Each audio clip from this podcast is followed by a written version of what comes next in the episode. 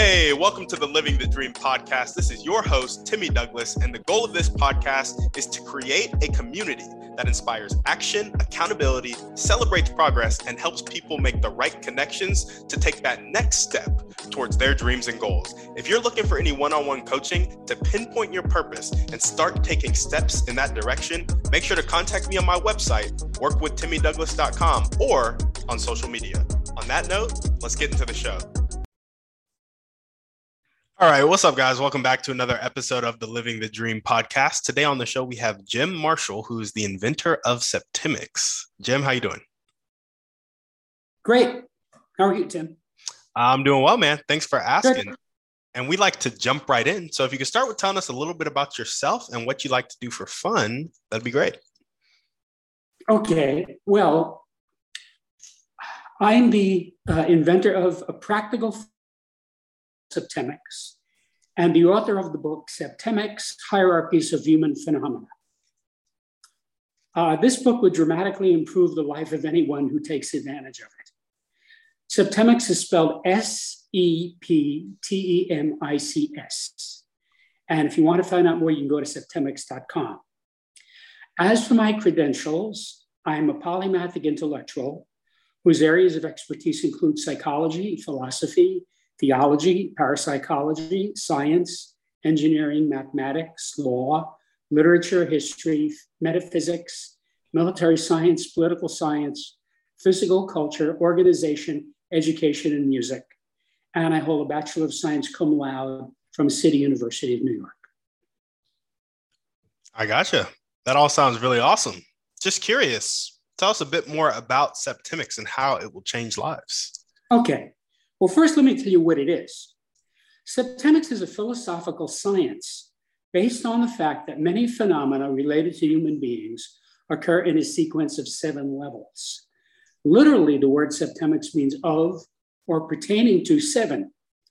Septemics comprises a collection of scales or sequences, each of which breaks down various human phenomena into a hierarchy of seven steps. There are 35 such scales which span the spectrum of human experience. There are 24 scales which apply prim- primarily to individuals and 11 which apply prim- primarily to groups. I gotcha. So it is, I heard that there are some scales. I heard that it applies to human phenomena and it has to do with the number seven. But yes. So practical applications, what would that look like for me in my life? Okay. Right okay. So I wrote this book to help people. Each of these 35 scales provides the user with an infallible way of determining the salutariness or beneficialness of any group, individual, or activity. If the group, individual, or activity moves persons or groups up these scales, it's beneficial or positive. If it moves them down, it's detrimental or negative. Moreover, just finding out what level you, another person, or some group is at is by itself enlightening and beneficial. Finally, once you know the actual level of a person or group, you can improve that person or group by moving them up one level at a time. All of these advantages represent major steps forwards for society. Each of these scales is an axis against which to evaluate human behavior. Combined, they empower one to understand, predict, and manage human affairs to a degree hitherto unattainable by most. Mm, I like it. I like it. So the scales kind of give us an idea of where we're at in our lives, where the activities we're doing are at in our lives, whether it's beneficial or negative to us, and how to improve it depending on which it is. Right. So, for example, there's a scale of motivation. All right, there are seven basic motivations. So you can look at a person, let's say you have uh, a girlfriend, hypothetically and you want to say, well, what's this person's motivation? So you can go up and down the scale and you can see where, where does she fit? And that once you find the right one, you know what to expect from this person. You know what their motivation is. And the fact that there are only seven basic motivations is helps helps it's not it's not that there are thousands of motivations of course there are thousands of motivations but there are only seven basic motivations so that's just one example. Now, you could look at the motivation of your boss, your business partner, your friend. So you could use this one scale in hundreds of ways. Mm, and when it. you know what a person when you know what a person's motivation is, that tells you a lot. For example, the lowest motivation of all is revenge. If a person is vengeful, that is a bright red light saying, stay away. Uh, there are six other possible motivations which are all better than that. So that's, that's just one example. If you go through the 35 scales, you'll find that they cover pretty much everything in human affairs. In other words, this book applies to anybody living on earth. This book is for anybody who can read English. That's all you need to know how to do is read English. If you can read English well, you can use this book and you can dramatically streamline your life and find out what's going on with it. Another scale that's really important is the scale of basic purposes. Uh, every person has one basic purpose, and they're in a scale of seven. And personally, for me, I don't have much difficulty finding a person's basic purpose just by observing the person. For example, I know the basic purpose of every United States president going back as far as Franklin Delano Roosevelt. And that is? Well, I don't want to talk about specifics right now because right there it gets into politics and I try to stay out of politics. There we go. Good idea. Okay. Okay. because because uh, anything that I don't get into politics or religion because it's divisive. And Septemics is for everybody. Doesn't matter your politics, your religion, your race, anything. It applies. I love it. I love it. There we go. And this book is on sale right now. Yeah, it's been out for a year. You can get it any place that books are sold, Amazon, Barnes and Nobles. You can go to the AuthorHouse, the publisher, and it comes in hardbound, softbound, and ebook. Awesome. Well, speaking of the motivation scale, what is your motivation? What gets you up and keeps you going every day? Well, I have different parts of my life. Uh, I've been meditating for most of my life. I do that every morning. That's important to me. And that kind of keeps me on an even keel. So uh, I'm, a, I'm a notoriously uh, unflappable person, meaning, you know, I don't get upset easily. Uh, and that's because of many decades of this med- specialized meditation that I do. That's one thing. Uh, right now, I'm very busy promoting the book. I'm, I'm getting many requests for interviews. Uh, the first year it was out, I was primarily concerned with getting press. There's a lot of press on this book. If you go to my website and go to the media section, you'll see what various publications have said, their reviews and articles. Some of them are about me, some are about the book. And it, I spent about a year doing that. There's a lot of that available now, which tells people what some uh, disconnected person thinks about this. It's not just coming from me. And after I had enough of that. I decided I'm going to start doing interviews. So that's what's keeping me busy now. There we go. Promoting the book, doing interviews, getting the message out there about Septemics. Right. I love it. And I I already know uh, the results that this book creates. It took me off and on 25 years to write this book because first I had to discover the phenomenon described by Septemics. Then I had to put it into a practical philosophic system. And then I had to write a book that would make sense for everyone and apply to everyone. Also, I, I wanted a book that would reach uh, intellectuals and academics, but also for ordinary people. That is a tall order. It would have been very easy for me to write this for either an academic audience or for a general public.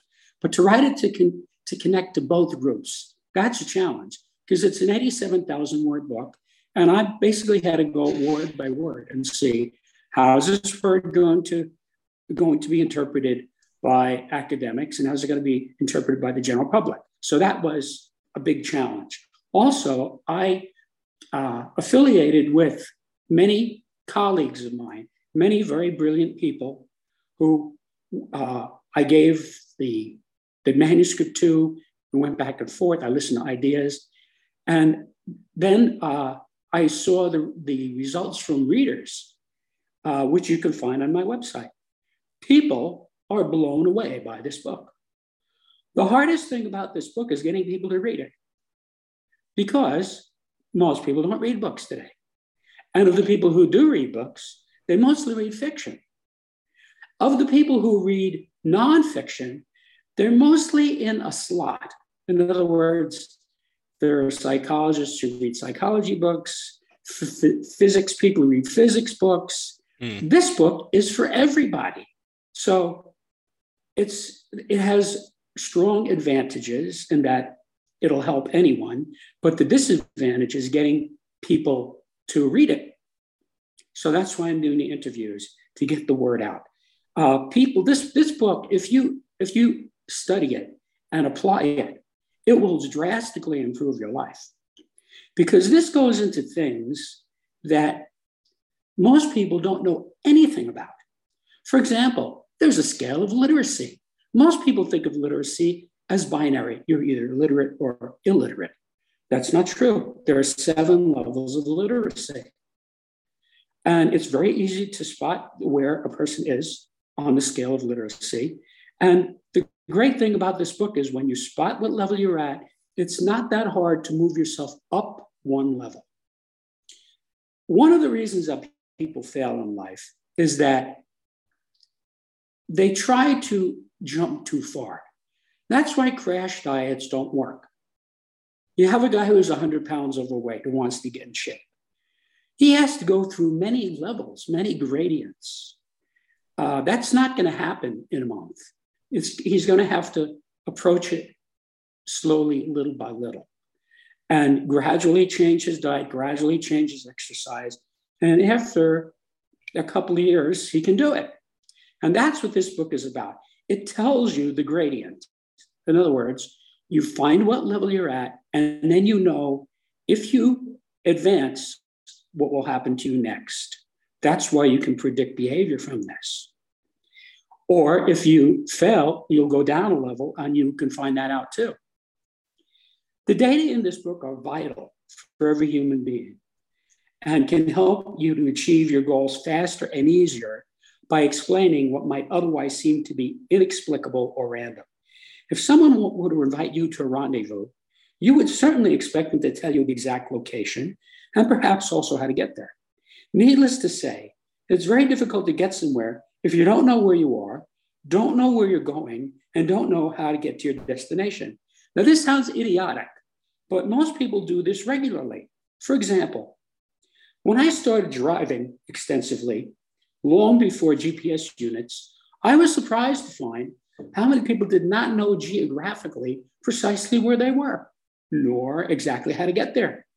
More often than not, my request for directions to the location of the person on the other end of the telephone was requited by vague and often inaccurate instructions, which often did more harm than good.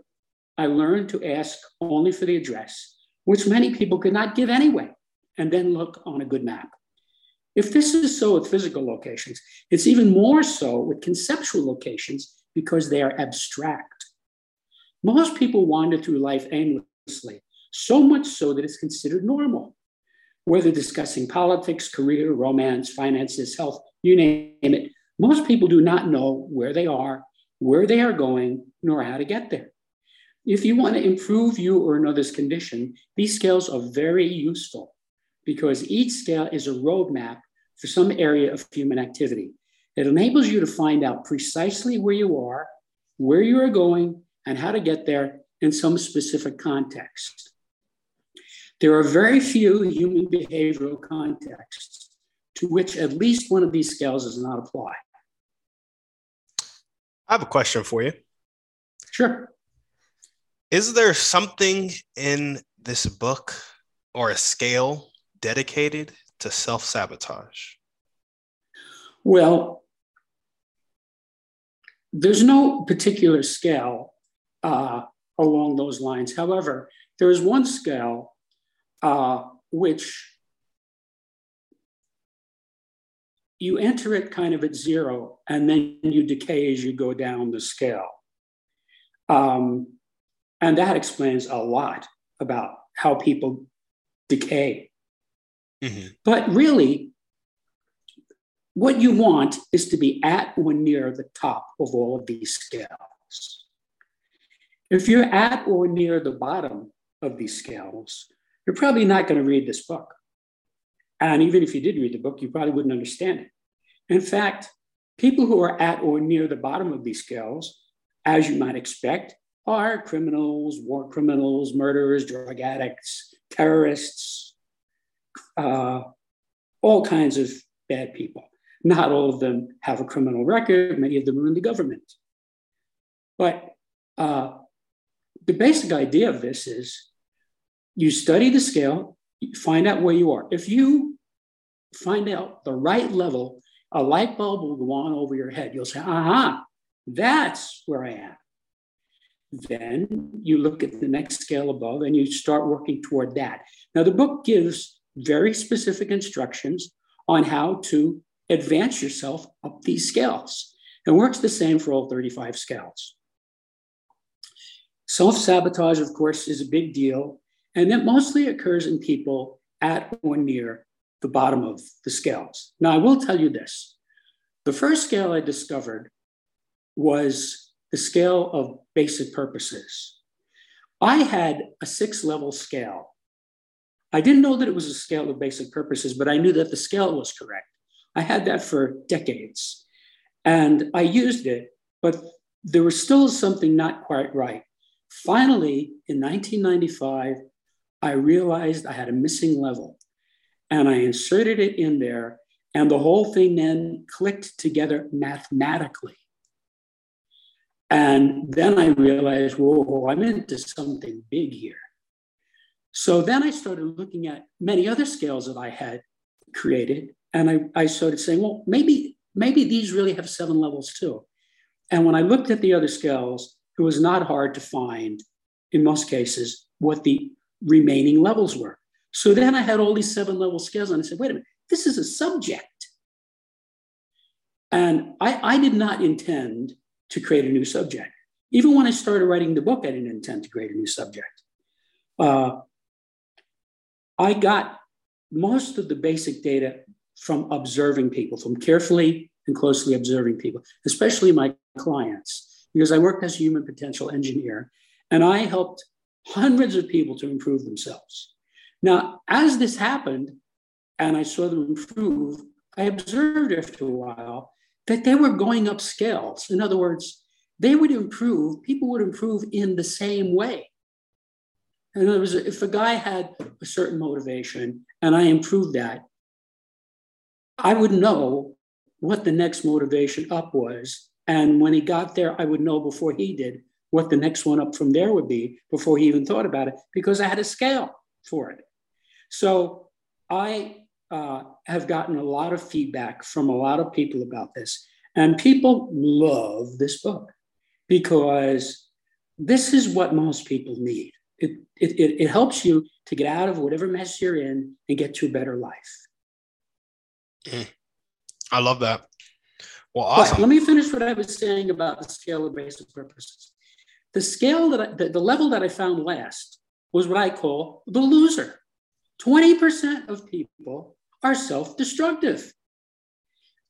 This person's purpose is to suffer.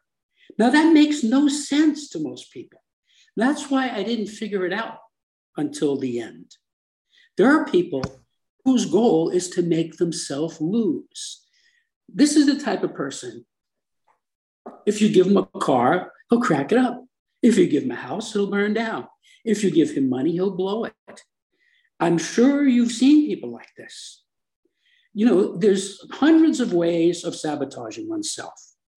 I mean, there are obvious ones like drugs and alcohol, but there's lots of other ways too. Like, how about getting in a relationship with a destructive person and staying there.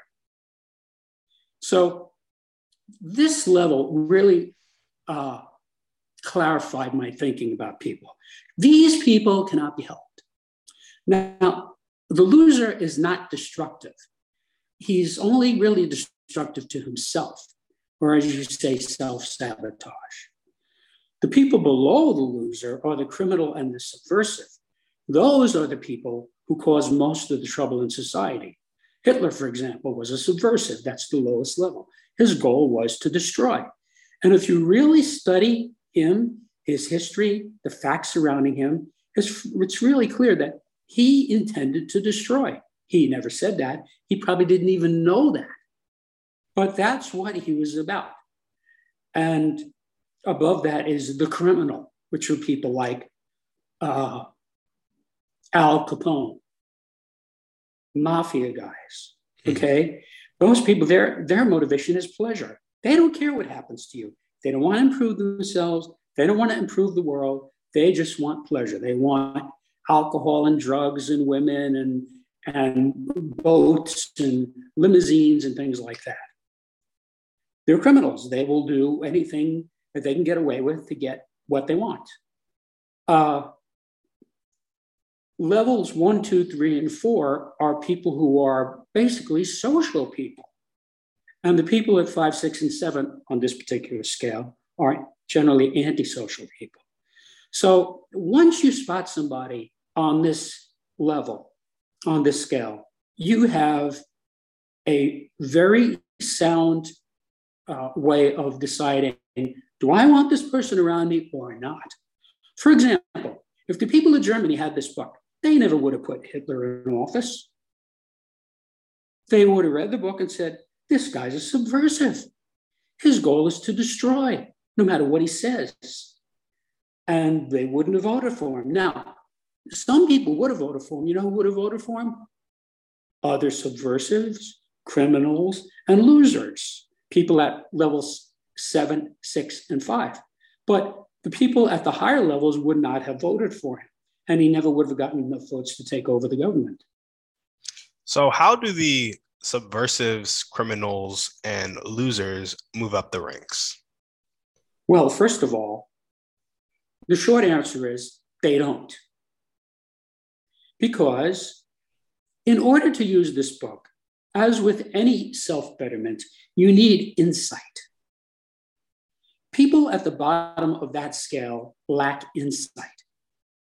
Uh, I have dealt with enough of these people, knowing what levels they were at, and saw there's no insight. For example, at the end of World War II, they had war crimes uh, trials in Nuremberg. They tried 20 top Nazis. Only one of them, Albert Speer, who was a brilliant architect, showed any remorse or apologize or anything like that. The other 19 just said, I haven't done anything wrong. I'm a soldier and I do what I'm told. You know, there, they had no insight. There was no such thing as saying, don't you think it was a bad idea to slaughter millions of innocent civilians? They wouldn't, they wouldn't get it. If you spoke to Hitler, he would have it all justified in his mind that it was good to kill the Jews and the gypsies and the gays and anybody else he didn't like. So the people at those levels on this particular scale, they're not going to move up. The whole point about the loser is that he's a loser. He's not going to improve. He'll say, uh, I want to improve, please help me, but he won't because his goal, which is usually hidden, it's subconscious, is to suffer, to lose. Again, that makes no sense. The people at the bottom of these, this scale are very hard for the people at the top of the scale to understand. Normal people have a very difficult time just realizing that people like that. You know, there are people who think everybody can be helped. And I wish that were true, but it's not. It's not true. Uh, you know, there was a guy, Charles Starkweather, who in 1957 went on a killing spree. In 10 days, he killed 12 people. He was obviously a subversive. He was crazy.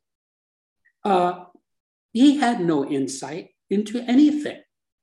So he was just a subversive, and they gave him the electric chair, and that was the end of it. So there are people, you know, people like terrorists who go around killing innocent civilians, blow up buses full of children. They're crazy people. They're not going to use this bomb. They're not going to improve themselves. They are at that level, and that's where they're going to stay. And I should tell you, on the scale of basic purposes, most people spend their whole life at one level.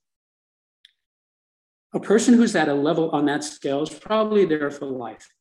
It would be very rare for a person to change level on that particular scale. I'll give you an example of someone who did. Saul, who later became known as Paul. Uh, he was on the road to Damascus. He was a, a Jew who was a Roman citizen, and his job was to oppress the Christians. Well, the story that most Christians know is one day he's riding along on the road. He sees a white light in the sky. He hears a voice. He's knocked off his horse and he had an epiphany. And in the book, it's explained as God or angels or something interacting with him. You don't necessarily have to accept that as a fact.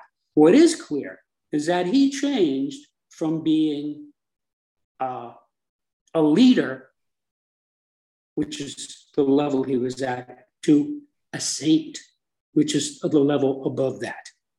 Because after that, he behaved, he behaved as a saint, which is the highest level on the scale of basic purposes. The saint's goal is to transcend. Saints are not interested, they don't want money, they don't want pleasure. Basically, depending on what religion they're in, they want to go to heaven or attain nirvana or something like that. Uh, but regardless of what religion they're in, they're not hard to spot. For, for example, Mahatma Gandhi, he was a saint. Even though he was a Hindu, uh, as opposed to Jesus of Nazareth, the founder of Christianity, he was a saint also. So they would express things in different ways, but they both had the same goal, which was to go to uh, to heaven, if you want to use a Christian word. So there's good news and bad news. The good news is if you use this book, you can improve your life. The bad news is the people at the bottom of these scales are not going to use this book and are not going to improve these lives. And that goes for many different scales. It's not just the one scale I discussed. Now, as I said, there's 35 scales. You need to study each one of them, and they're all explained in great detail in the book. But the good news is, uh, this is like a cookbook for your life. I'm telling you how to have a better life. Uh, and you don't need anything else. You just need the book. You need to study the book. You need to understand the book, and then just follow the instructions. And as you start moving up scales, your life will gradually get better and better and better. I gotcha. Just a quick question. Um, yes. Isn't Paul or Saul more like a subversive turned saint in that he murdered Christians and that was his sole goal? Well, no, that was his job. That was his job. He was, see, the goal of a leader is conquest. Now, conquest, depending on depending on who you ask, is good or bad. For example, when the Allies defeated the Axis powers in World War II, for most of us, that was a good conquest. Even for the people in Germany and Italy and Japan, it was a good conquest because we got really evil people out of power.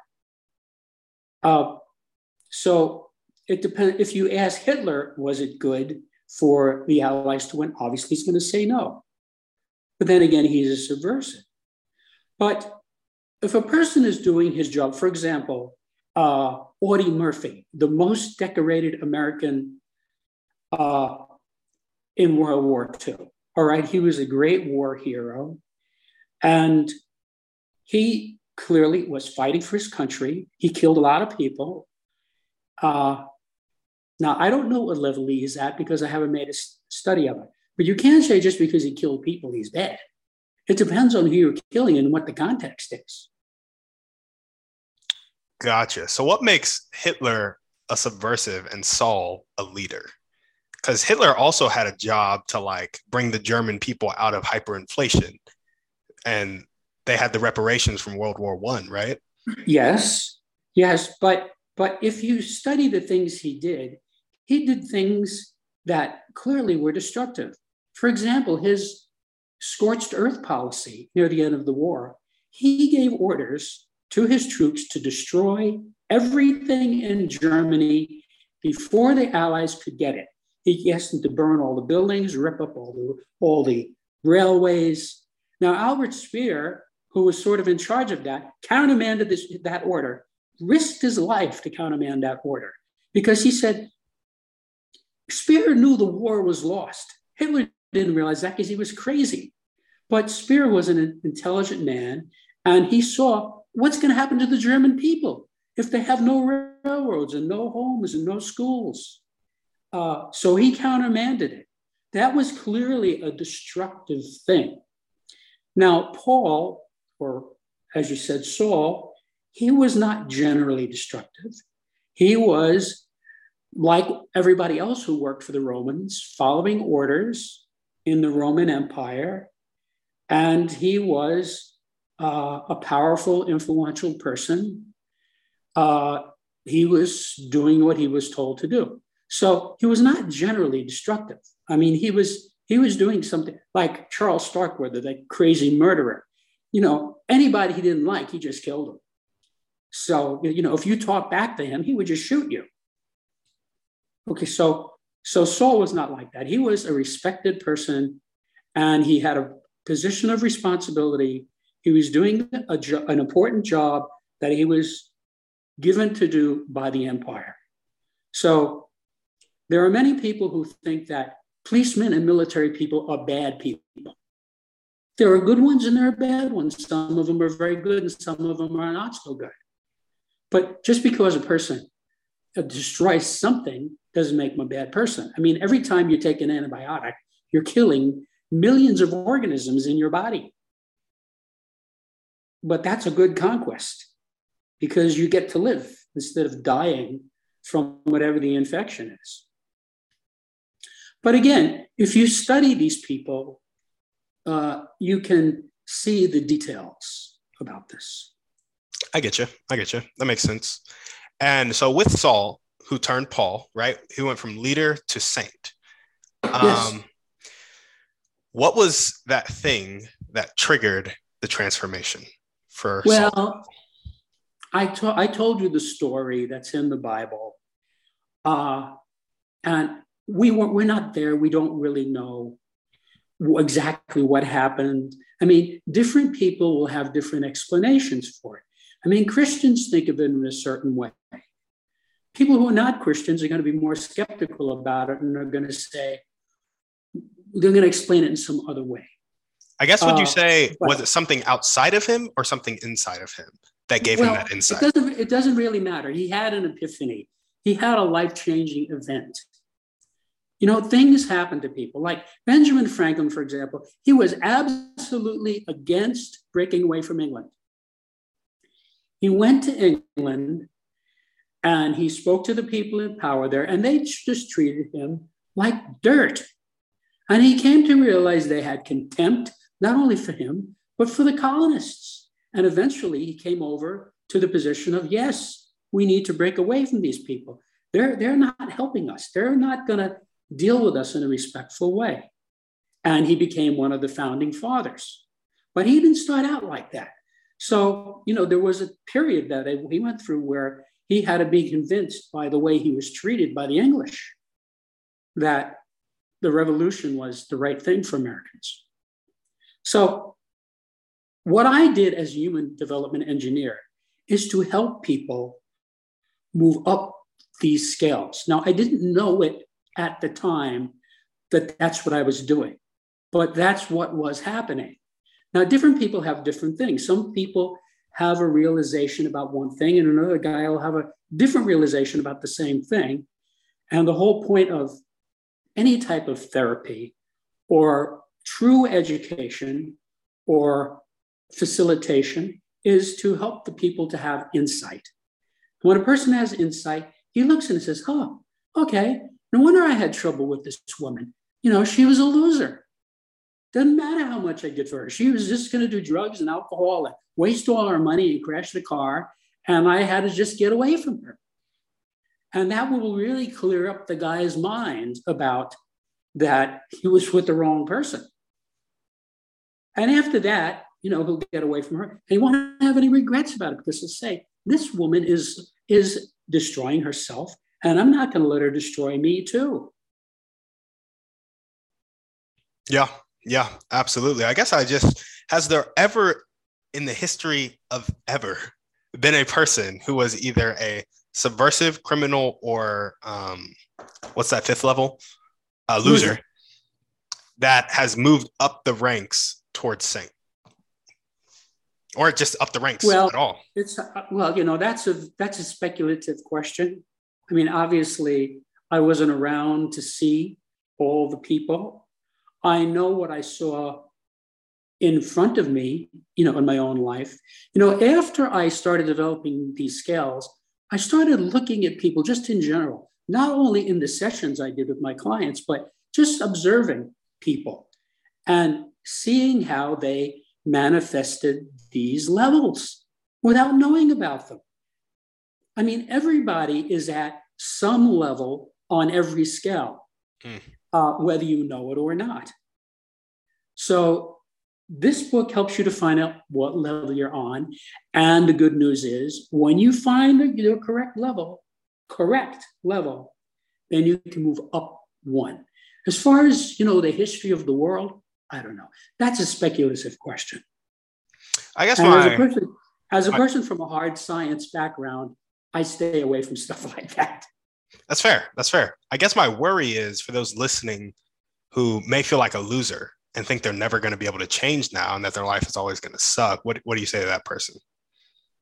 Well, look, whether or not you feel like a loser is, is completely separate from what level you are at on any one of these scales.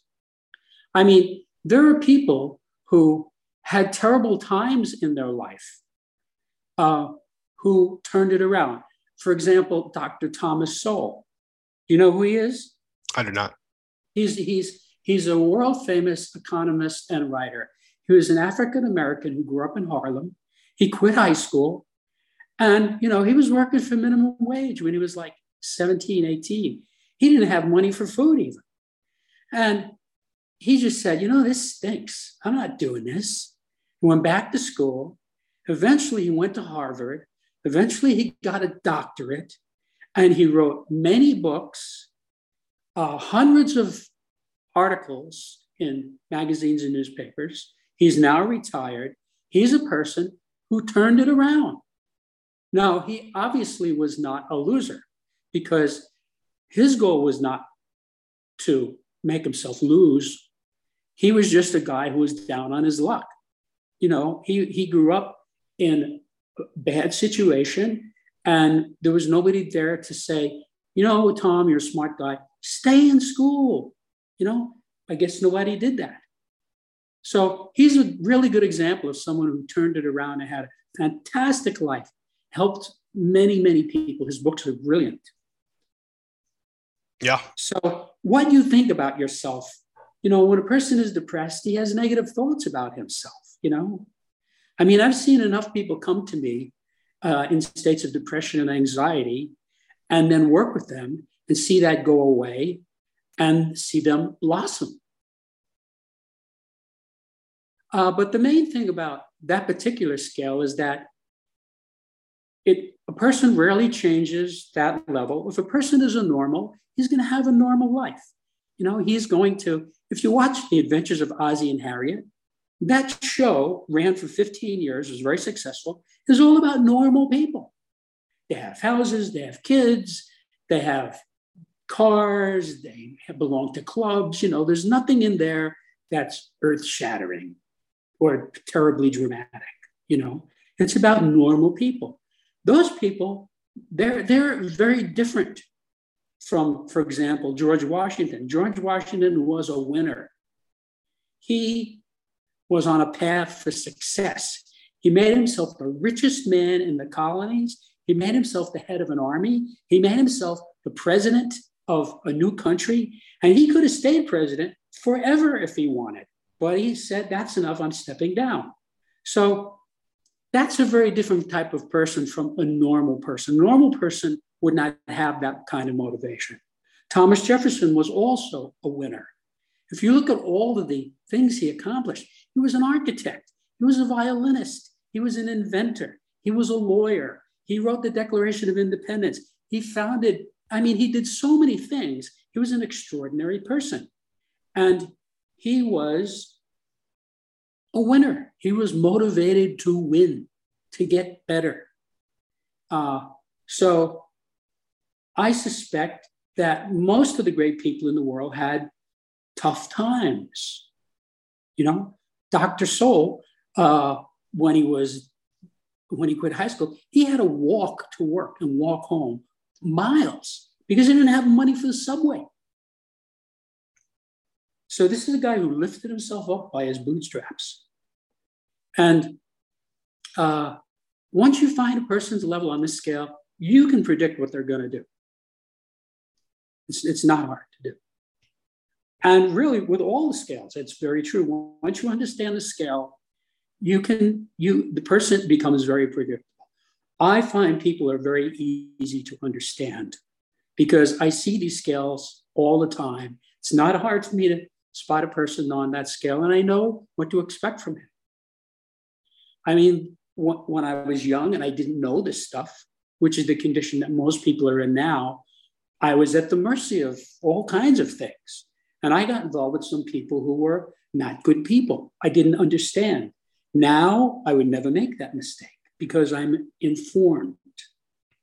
Unfortunately, I had to create this subject to learn from it. What if, so would you say somebody who is like in the situation that a loser would typically be in their whole life right now, but is not satisfied with that situation and consistently works to change it is really on a different level in the scale? Yeah, if a person if a person allows himself to succeed, he's not a loser. The loser is the person who will not allow himself to succeed. There are people, for example, uh, I was once handling a real estate transaction for a person who I later found out was a loser. And that person did everything they could to sabotage me.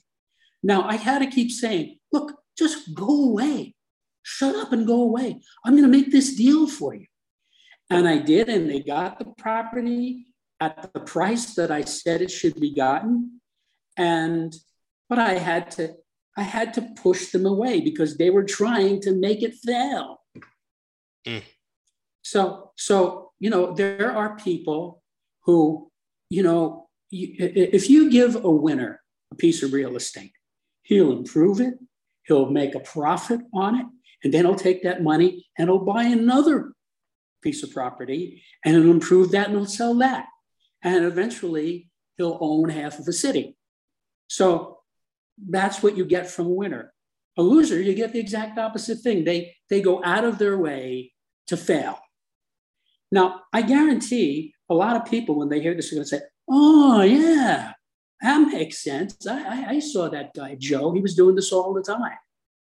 You know, like there are people who who will get get into a horrendous marriage. You know, like a woman marries a guy who beats her up, gets drunk, beats her up, spends all the money. You know, why does she just get up and go away? I guess I'm just like, I feel like most of these things are learned mindsets and behaviors that we take on when we're growing up that we can then expand out of as we grow into our adulthood? Well, I agree with you. Mostly that's true. It depends on the person, though. I think but, it does. Yeah. Yeah. Yeah. And like, for example, if a person is a winner, he is going to win one way or another. Now, w- winning means different things to different people. To some people, it means writing a, a book that's a hit.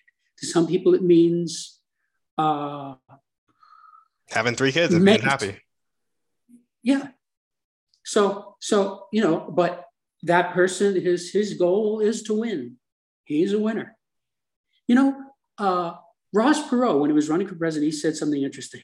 He said, if you want to hire somebody, Get somebody who likes to win. And if you can't get that, get somebody who doesn't like to lose. Well, he had some insight into this. I mean, that's somebody who you want working for you. I mean, if you own a car dealership and you're going to hire a guy to sell your cars, you want somebody who wants to win. You want somebody who's going to be there, hammer and tongs, selling those cars and making your dealership fluid and prosperous. You don't want some guy, you know, who loses the phone numbers, shows up late, uh, has a hangover. You know, that's so in most of the scales, you have to realize there are 35 scales. We talked a lot about one in particular, but uh, if you read all 35 scales, each is a different axis uh, on which to evaluate human behavior and human phenomena more generally. So the book covers a lot of ground, which is why it took so long to write it. And I was determined that it was going to help anyone who can read English. And it does, because I've seen people read it and light bulbs go on over their heads. Now, not everybody gets the same light bulb on the same page uh, because sometimes a particular scale will make perfect sense to a person right away. And the person will use that scale to advance himself. Another scale might, he, might not relate to him as well. But if you continue to study the book eventually, you'll realize that all 35 scales apply and they all uh, will benefit you if you use them. I got you. I got you. Well, awesome. Thanks so much for sharing that. Um, we're kind of running low on time, so I'm not going to run through all the questions. Um, but if there were one or two ways that everyday people could really help you accomplish your dreams and goals of really getting this book out there, what would it be? I'm not sure what you're asking me. You're asking me about my personal preferences?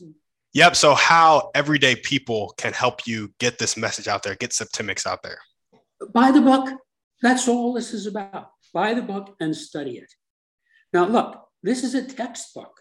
Okay. Septemics is a technical subject like chemistry, economics, mathematics. Okay. This is not a coffee table book.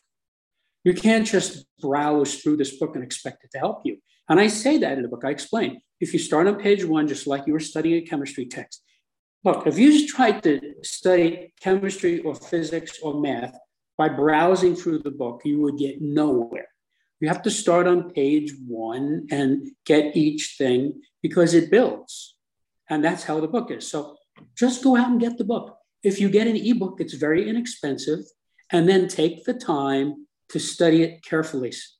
Uh, what I uh, recommend to my students and clients is read the book like you're studying for a chemistry test or physics test. And then when you're done, go back to the beginning, read it again. And when you get to each scale, find your level on that scale. And that alone will help you tremendously because you'll know who and what you are. I mean, for example, uh, something you mentioned before, a guy who's having a hard time thinks he's a loser. He may not be a loser. Yeah. He, you know, he could be a one. He just could be somebody who's had. I had some hard times in my life. Most people have. You know, when uh, Benjamin Franklin came to Philadelphia, all he had was a couple of rolls and some change in his pocket. You know, and he became the most prominent person in the country. So this book just speeds things up because it explains things that in a way that's easy to understand and it and you have a clear path of going to the next level. People try to jump levels and it never works. It can't be done. Sometimes you go through a level quickly or easily, but you never skip a level. And that's part of the power of the subject. Get the book, guys, and read it. I love it. There we go. Well, Jim, is there anything else you want to chat about before we sign off? Uh, well, it was a pleasure meeting you.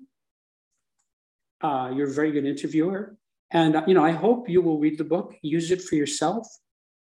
You know, this book was, was written for uh, people who want to get better, people who want to improve not only themselves, their families, their businesses, their lives. And I want all those people to do better. People I'll never know, people I'll never meet, people all over the world. I want them to help themselves by using this book. There we go. Guys, buy the book, help yourselves. And remember, if you don't want to lose, you're not a loser. You don't have to stay stuck where you are. Exactly. Exactly. Awesome. Well, Jim, thank you so much for coming on the show. Thank you, Timmy. It was a pleasure. Awesome. And if you guys are listening to this and you loved what Jim had to say, you love the idea of Septemics having these scales that can tangibly move you forward in your life, make sure to buy the book, share it with a friend as well. And as we always ask, send this podcast to one to three people you know need to hear this message. Shoot us a five star review on iTunes, and we're out. Guys, thanks for listening. Make sure to reach out to our guests and help them accomplish their dreams and goals if you resonated with them. If you're looking for any intentional masterminds or one on one coaching to accomplish your dreams and goals, make sure to check out the website, workwithtimmydouglas.com, and contact me either there or on social media. That's all I got. Have a blessed day.